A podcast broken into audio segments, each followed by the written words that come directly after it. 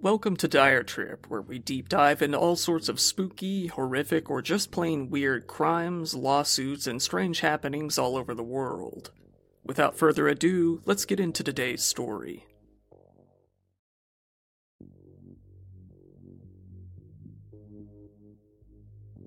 A man in jail on charges of violent crimes against his wife was bailed out by a non-profit organization, only to attack his wife once again immediately upon being released. This charity then went under fire shortly after, sparking national debate.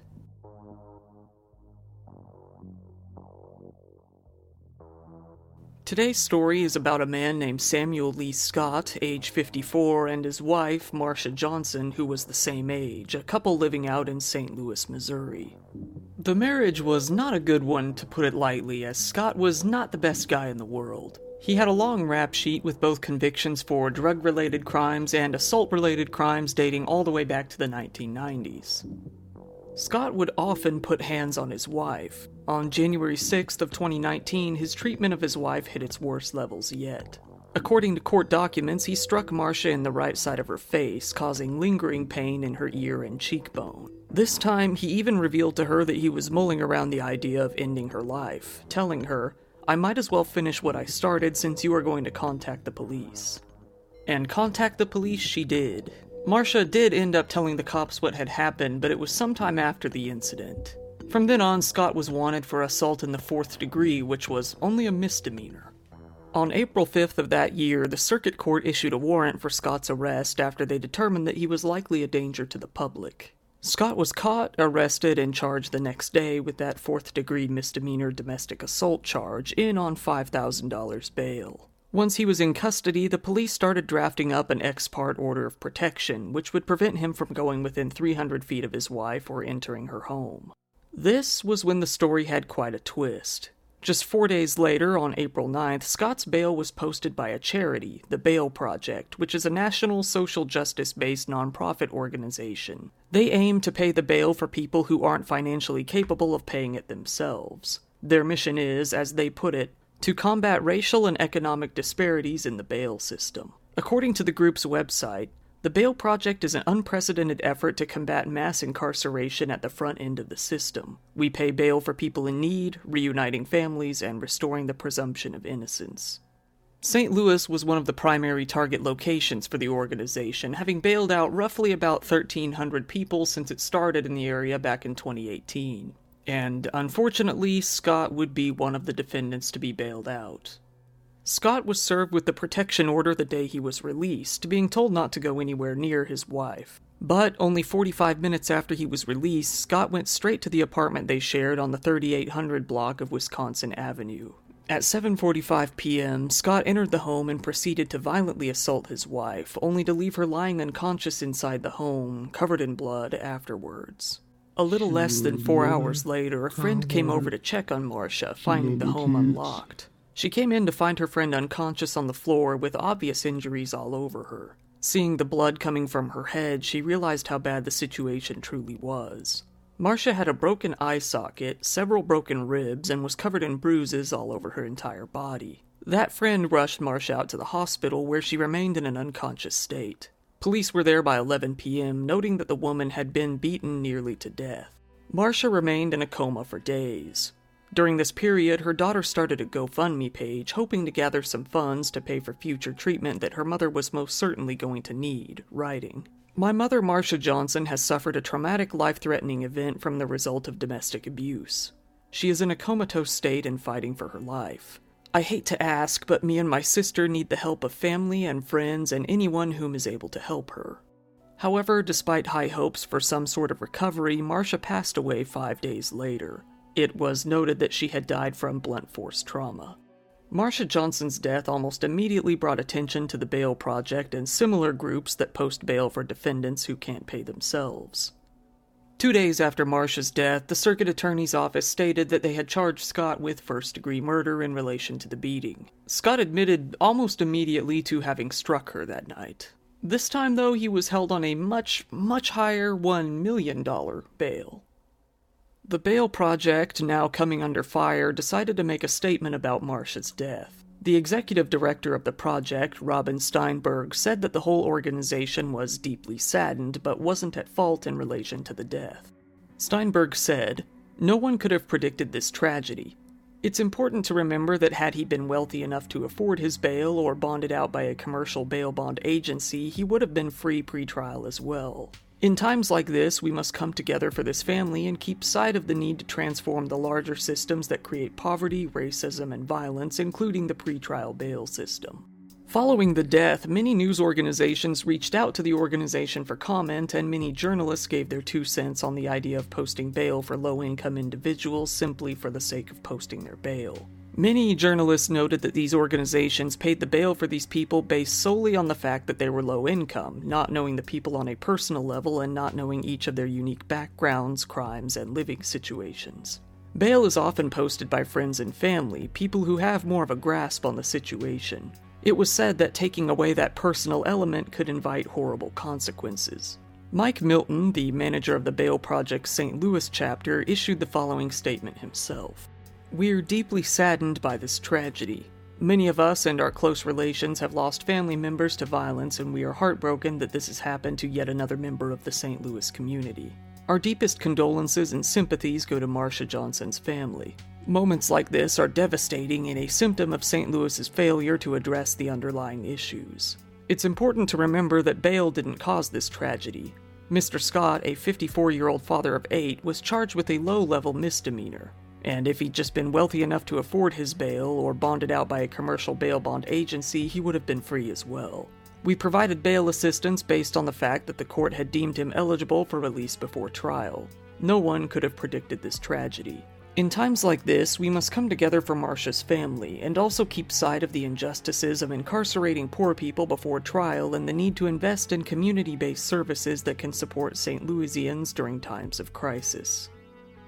The state of Missouri weighed in on the whole situation, saying that they did attempt to notify Marcia of Scott's release from jail. However, they didn't make direct contact, and it was uncertain whether she ever received the message, especially given that it was only 45 minutes between the release and the beating. It's fairly likely she had no idea he was even released from jail that night. It wasn't too long before Scott's case made it to court. Scott didn't speak out much during the trial, not testifying in the end.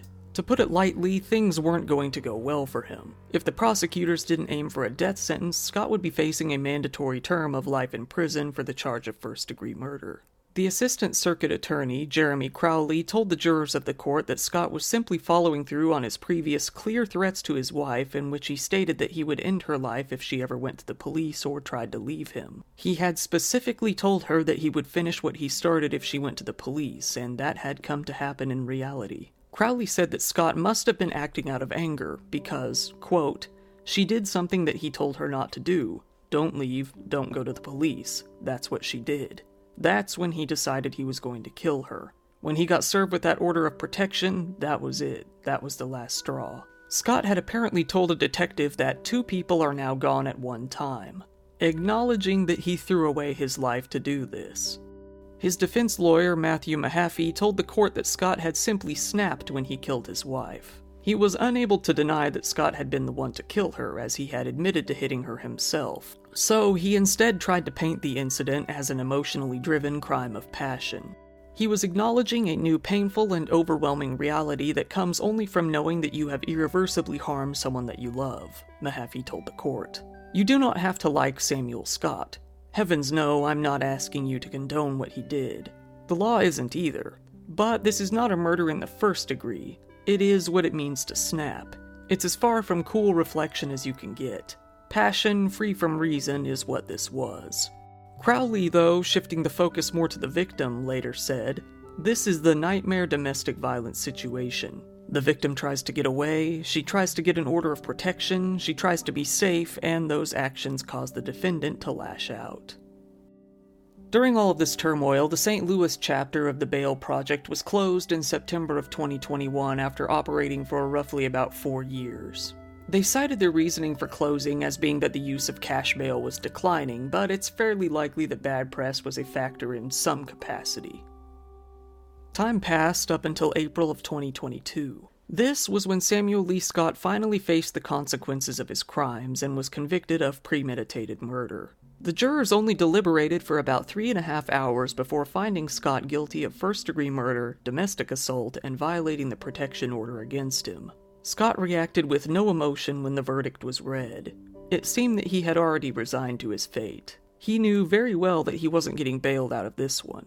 Scott's sentencing has not yet been set, but the only option he could be facing is life in prison at this point. While Scott's story was over, the doubts that he created for the Bail Project and similar organizations hadn't died out.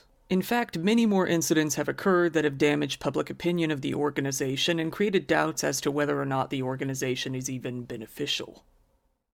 Of course, many people have indeed been placed in jail for questionable reasons and have been unable to post bail, such as the man in this interview. He was a homeless man who was thrown in jail after he was riding in a car with an acquaintance who was caught with a small amount of drugs in his pocket. He swears that, without the bail project, he would probably still be in jail awaiting a trial.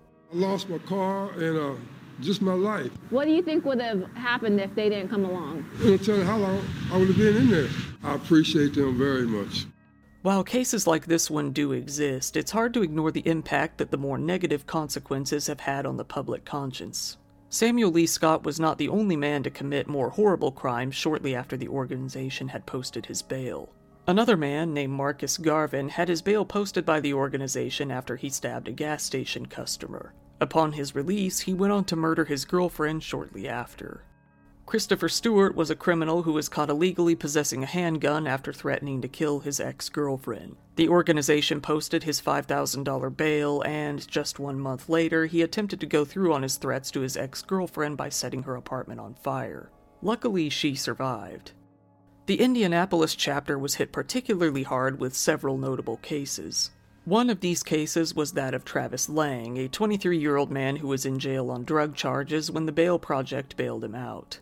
Not too long after, he was arrested for murder. Another one of the Indianapolis criminals was a man named Deonta Williams. He was originally in jail on felony burglary charges, but, as you can expect by this point, his bail was posted by the Bail Project. Afterwards, he went on to place a fake call to the police in order to lure them to his location, only to stab two police officers in a highly publicized incident that was recorded from several different angles by police body cams. He is now back in jail on a much larger $75,000 bond on charges of attempted murder. Afterwards, the Marion County Superior Court suspended its support of the bail project in the area just three years after the operations began. The Las Vegas chapter suffered a similar fate after their support of a guy named Rashawn Gaston Anderson, a serial criminal who had been in and out of jail for burglary and theft. After his $3,000 bail was posted, it didn't even take a week for him to wind up back in jail after shooting a waiter, Chung Yun Wang, 11 times. Luckily, Wang survived the attack and sued the bail project for their lack of due diligence. A while after, the Las Vegas chapter was closed. At this point in time, many other cities throughout the US are debating on severing their ties with the organization as well. The Bail Project claims, though, that these reoffenders actually make up a very small percentage of the people they bail out in the end. The Bail Project defended their decision to bail out Samuel Lee Scott, saying that the order of protection was placed after they had already posted his bail and that they had no knowledge of it. However, it was specifically this lack of knowledge that made people question their decision making process. It was felt that their vetting process was weak, admittedly having very little knowledge of the circumstances surrounding the criminals that they released from jail. However, the project has done their best to defend the process from criticism, saying, We believe that paying bail for someone in need is an act of resistance against a system that criminalizes race and poverty, and an act of solidarity with local communities and movements for decarceration. Bail is not necessary to ensure people return to court. We won't stop until meaningful change is achieved and the presumption of innocence is no longer for sale. Many journalists place the blame elsewhere, such as on the judge, Kalia Stovall Reed, who set Samuel's bail at a low $5,000 figure despite what he had done. Others blame the circuit attorney for initially charging Scott with the lowest form of domestic abuse crime, a mere misdemeanor, one that carried the same penalty as shoplifting. It's likely that several lapses in judgment played a part in Scott being released from jail and, in turn, Marcia being murdered. Many have argued that, when a suspect like Scott is determined by the courts to pose a risk to society, they shouldn't be allowed bail before trial in the first place. However, this happens time and time again. There are a wide variety of opinions as to why this continues to happen, and it's likely that it will continue to happen unless there's some sort of wide overhaul of the justice system, which seems unlikely. Samuel Lee Scott continues to languish in jail and likely will never see freedom again. The Bail Project continues to operate throughout many cities throughout the United States. Once again, this has been your host, Kyle. Thank you very much for listening to today's podcast episode. Feel free to look through my huge library of other stories if you found this one interesting, and be sure to be there for the next stories that come out each and every week. Have a good night.